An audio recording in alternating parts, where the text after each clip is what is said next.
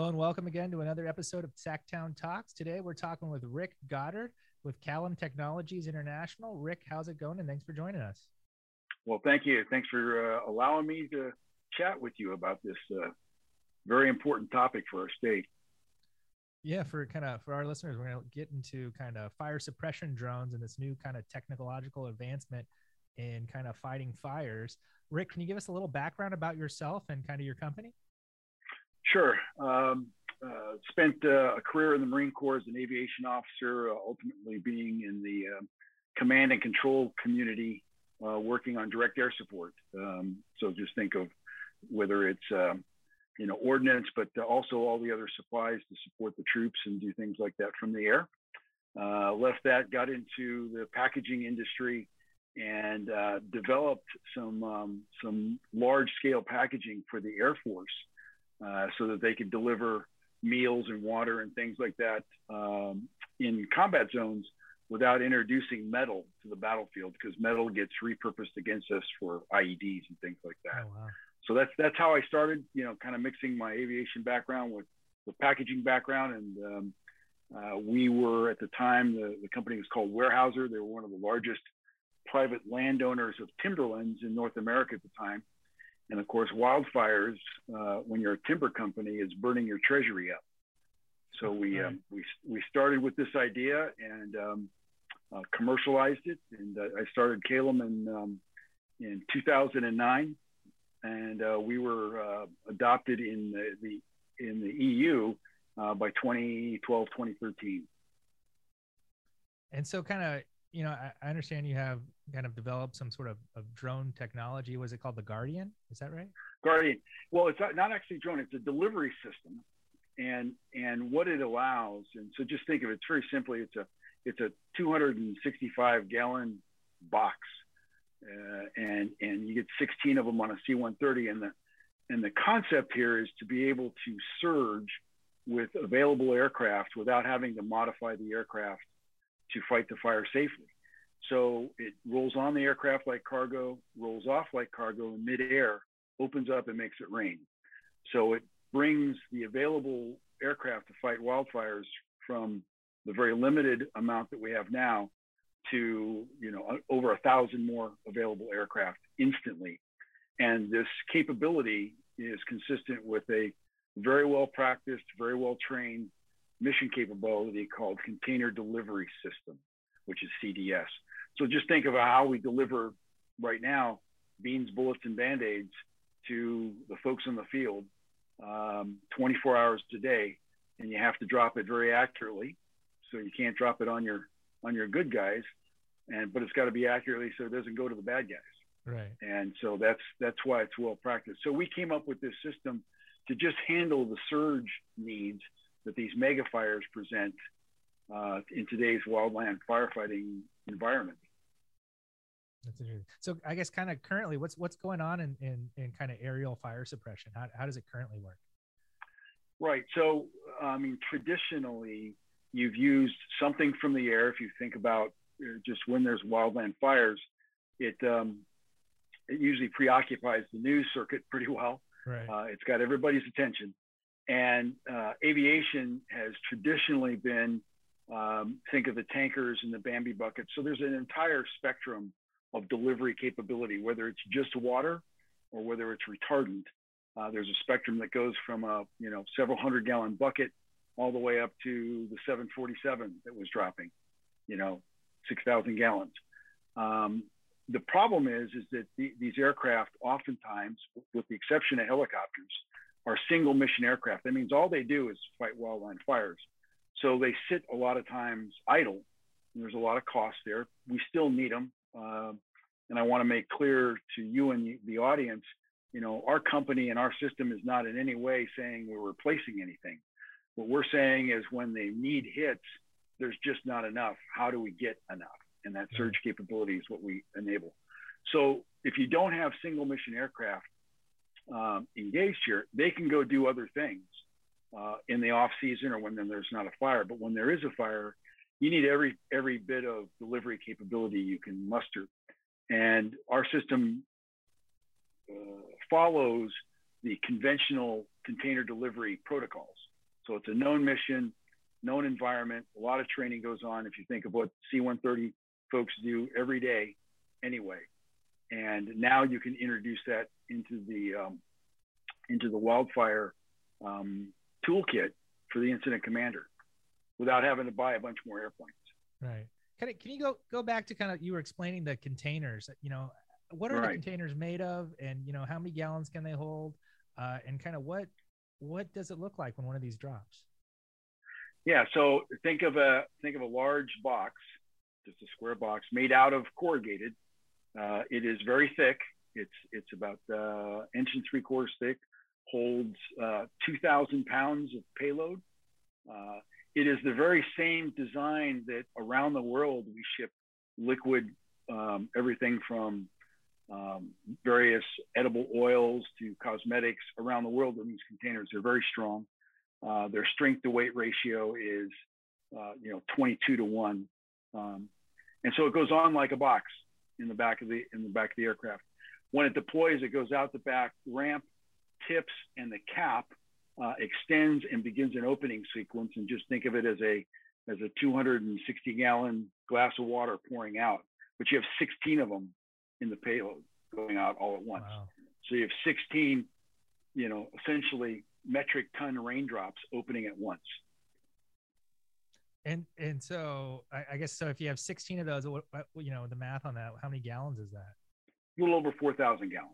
Wow. So that's that's almost as big as that big 747 you were just talking about earlier. Yeah, not quite. It's it's it's a little bigger than the C-130 with the MAFFS system, which is the tank that slides inside uh, holds around 3,000 gallons. They, uh, because of the weight of the MAFFS system, that's 17,000 pounds empty, right?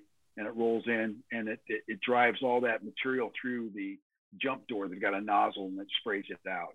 Um, the difference with our system is you fly about twice as high, you know, you know, between four and 500 feet you want to drop because it's coming out as a, as a 250 gallon plus raindrop opening up we're actually making it rain instead of all the material, you know, coming sideways. It actually stops its forward momentum and, and makes it rain. Wow. And I guess what what's kind of what's the waste product at the end and, and kind of Corrugate, yeah, the paper. It's it's uh, 95% compostable. Uh, it is 100% recyclable. Um, you know, our our contention and what other countries we just got through doing quite extended training and operations in Israel and Uruguay at the same time. We had we had a northern hemisphere and southern hemisphere uh, uh, air force working with us, and their position is if they can get there fast enough, they're going to clean something up. If you look at the uh, the losses either from the Creek Fire or from Paradise, who's you know a huge one in California, or from what they're dealing with in Colorado right now, you're cleaning up something. What we're proposing is if you can respond quick enough with a large enough payload you're cleaning up a smaller area. So uh, that's that's our contention. Yeah. You know, the, the, the head folks, even in California, will tell you, uh, the head firefighting folks, you know, if you're there quick enough, the largest fire we've ever had could have likely been put out with a five gallon bucket of water if you were there quick enough. Right. So I, I guess kind of, you know, just to expand upon that, can you just talk about how these, you know, simple boxes of water can be powerful and kind of stopping wildfires?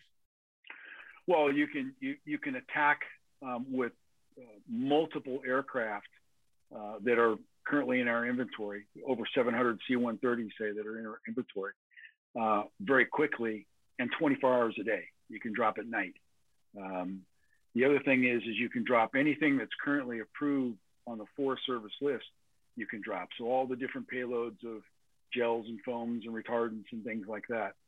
You can also drop higher viscosity materials. So think of, um, you know, fires in different sorts of fuel sources uh, because we're not dependent on putting it out through a, a bomb bay door or through a um, nozzle because it opens below and behind you. You can see the, uh, your audience can't see, it, but I got a picture up behind me of, of the drops that we were doing at Yuma Proving Grounds, um, where the container comes out of the aircraft, begins its opening sequence below and behind the aircraft, decelerates and opens up. So you can drop very high viscosity materials very quickly uh, to coat the fuel and, and go after it quickly. Yeah. Just kind of speed is life. Yeah, for example, I guess you know we had this big fire up near Lake Tahoe uh, yes. this year. Can you kind of talk about how you know if your product was out there, how that might have that outcome might have been different?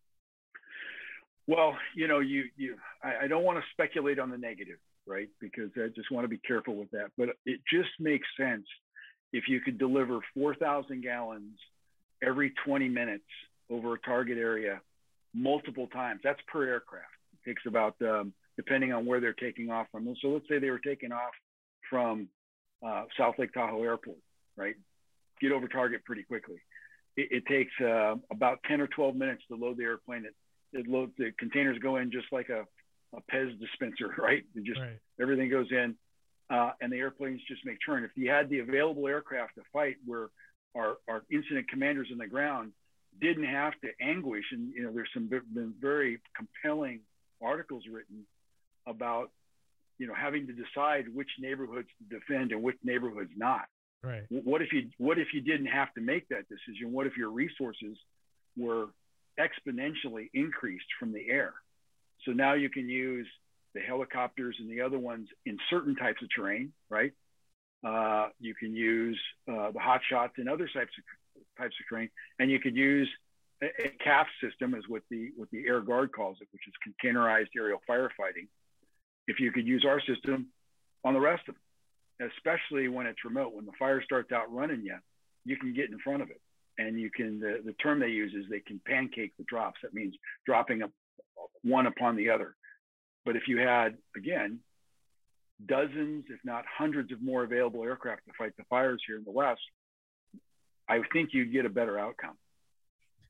Obviously, yeah. Uh, kind of, what, where, where are you guys kind of currently using this technology, and do you have some success stories you could share with us? Sure. Well, this last summer we were used uh, in Jerusalem on the West Jerusalem fire by the Israelis, uh, Northern Macedonia, Greece, Romania, um, Peru, uh, are were the ones we were over this last summer. And I guess how, how long have you guys been kind of looking at this fire suppression stuff? I think you said what 2008 or nine. We started the company in 2009, um, and we actually began uh, experimentation in 2004. Uh, we were out in Arizona Red Lake bed figuring out how to make this reliably work. You know, one of the stories I'll tell you is during the test uh, with the Israeli Air Force, uh, the head of their fire brigade came over to me and said, uh, you know, uh, or came over to actually to our to our uh, to our commercial guy that was there and said, you know, your system is boring. It just works every time. and uh, you know, in aviation, boring is good, by the way. Right. Uh, so you know, we, there's a, there was a great story. The, the folks had a situation in uh, the Carpathian Mountains in Romania where a, a, fire broke out. It was running down a, a ridge line, jumped across, and cut off a town that was on a lake and the only way out was this one road and it was blocked and people were moving out into the lake to watch their village burn their town burn the only safe spot was in the lake and the romanian air force came rolling in with our system uh, not only stopped the fire but were able to paint a safety corridor back down that road where people could get out and uh, it was a it was a big uh, it was a wonderful thing to to see that uh, product that is made here in California um, save homes there in Romania. Yeah. Um, kind of what, you know, what have been some of your, I guess, your roadblocks in getting, you know, this product used here in the U.S. and kind of, uh, you know, what's the outlook for you kind of starting to, you know, get started here where we really need fire suppression help? Right.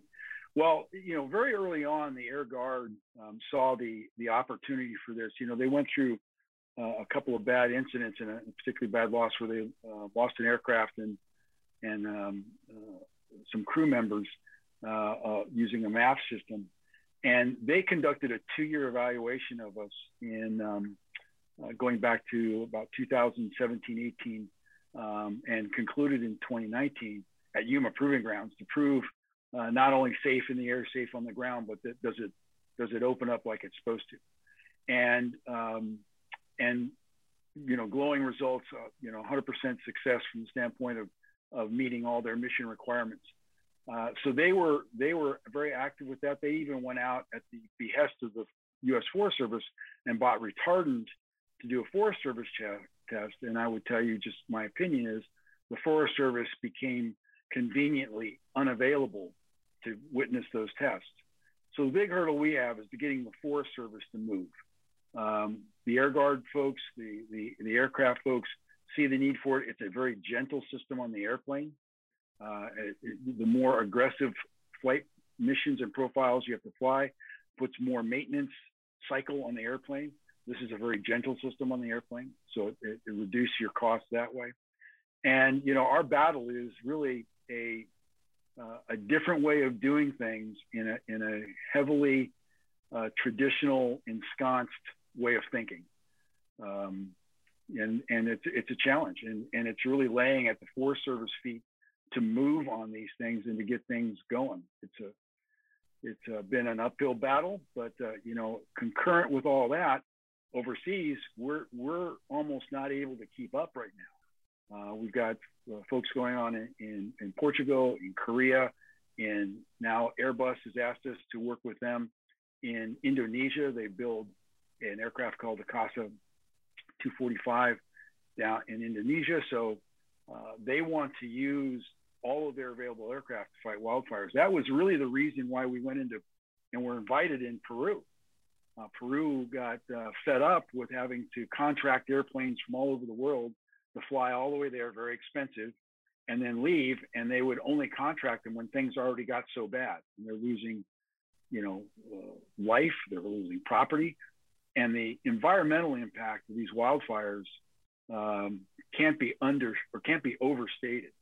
You know, when you look at um, a fire like the Creek Fire or the Rim Fire that we had up in Yosemite, and you look at the hydrocarbons thrown up in our atmosphere, uh, it, has been it's been terrible. I live in the San Joaquin Valley, and uh, there's been times when you just really even can't even go outside because of the yeah. wildland fires. I mean, you just can't. You've seen it up in Sacramento, right? right. The the, the air is orange, right? So if you add to that environmental cost, um, they don't even know. And there's some recent studies saying that it's still not completely calculated what the what the damage to our respiratory system is when you're breathing that. Right. Uh, it, it is intensely toxic. Uh, it also what's terrible is when these homes are lost in these fires, uh, that that square foot where that home was becomes it has to go through remediation before you can build on it because you've got now just had everything from you know drywall and carpet and everything else burned and dropped into the soil there. You have to remediate it right. before you can come back in and burn. And uh, so you know our contention is you, you're going to clean something up. So why not clean up a box? Why not go pick up a box and take care of the fire in a few hundred or even a thousand acres instead of a million acres? Right. Yeah it makes sense. Uh, you know we, we've had a lot of people on talking about wildfire uh, you know, how to prevent them, you know, what to do with them. Kind of what, what has your talks been with uh, CAL FIRE and the state about kind of using your technology? Well, at, at various levels, you know, the folks, uh, Director Ghilarducci and others are very interested. You know, there there's a bit of a, a barrier of getting through the Forest Service because, again, the overall responsibility often lies with them. The the um, Interagency Air Tanker Board is another ag- agent that uh, becomes a little bit uh, when you approach them, they they kind of give you this they point in these right. other directions and um, it's the bureaucracy of of um, of uh, traditional thinking that becomes our biggest challenge but uh, you know the the cal fire folks have been uh, responsive to us uh, they they you know they have a big mission at, uh, and they have a big air force already in place so they understand the importance of aviation assets but uh, our challenge continues to be the U.S. Forces. They're the they're the biggest hurdle by far. Interesting. Well, that's fascinating. Well, it's awesome to talk to you and kind of get to know this product. If our listeners want to find out some more information about you and your company, you know, where could we find out find that out? Well, you can go to our website, caylym.com, C-A-Y-L-Y-M.com. And uh, there's a there's a bit of a call to action there to let people know that this capability exists in this country. Um, as I speak to you right now, we are putting together another two containers worth of systems to go to Israel, uh, followed by more orders to South America. Um, so we can take care of our own state. I'm a native Californian, you know, started here when I went off the Marine Corps, came back to here, and this is my home. And uh, we've got to stop this place from burning up. Yeah. You know, we got to do something. Definitely. Well, awesome. Well, thank you so much for your work, and hopefully we can get your product here in uh, California, put these fires out. Much Uh, needed. hey, Jared, thank you. Thank you. Appreciate the opportunity. Thanks. Take care.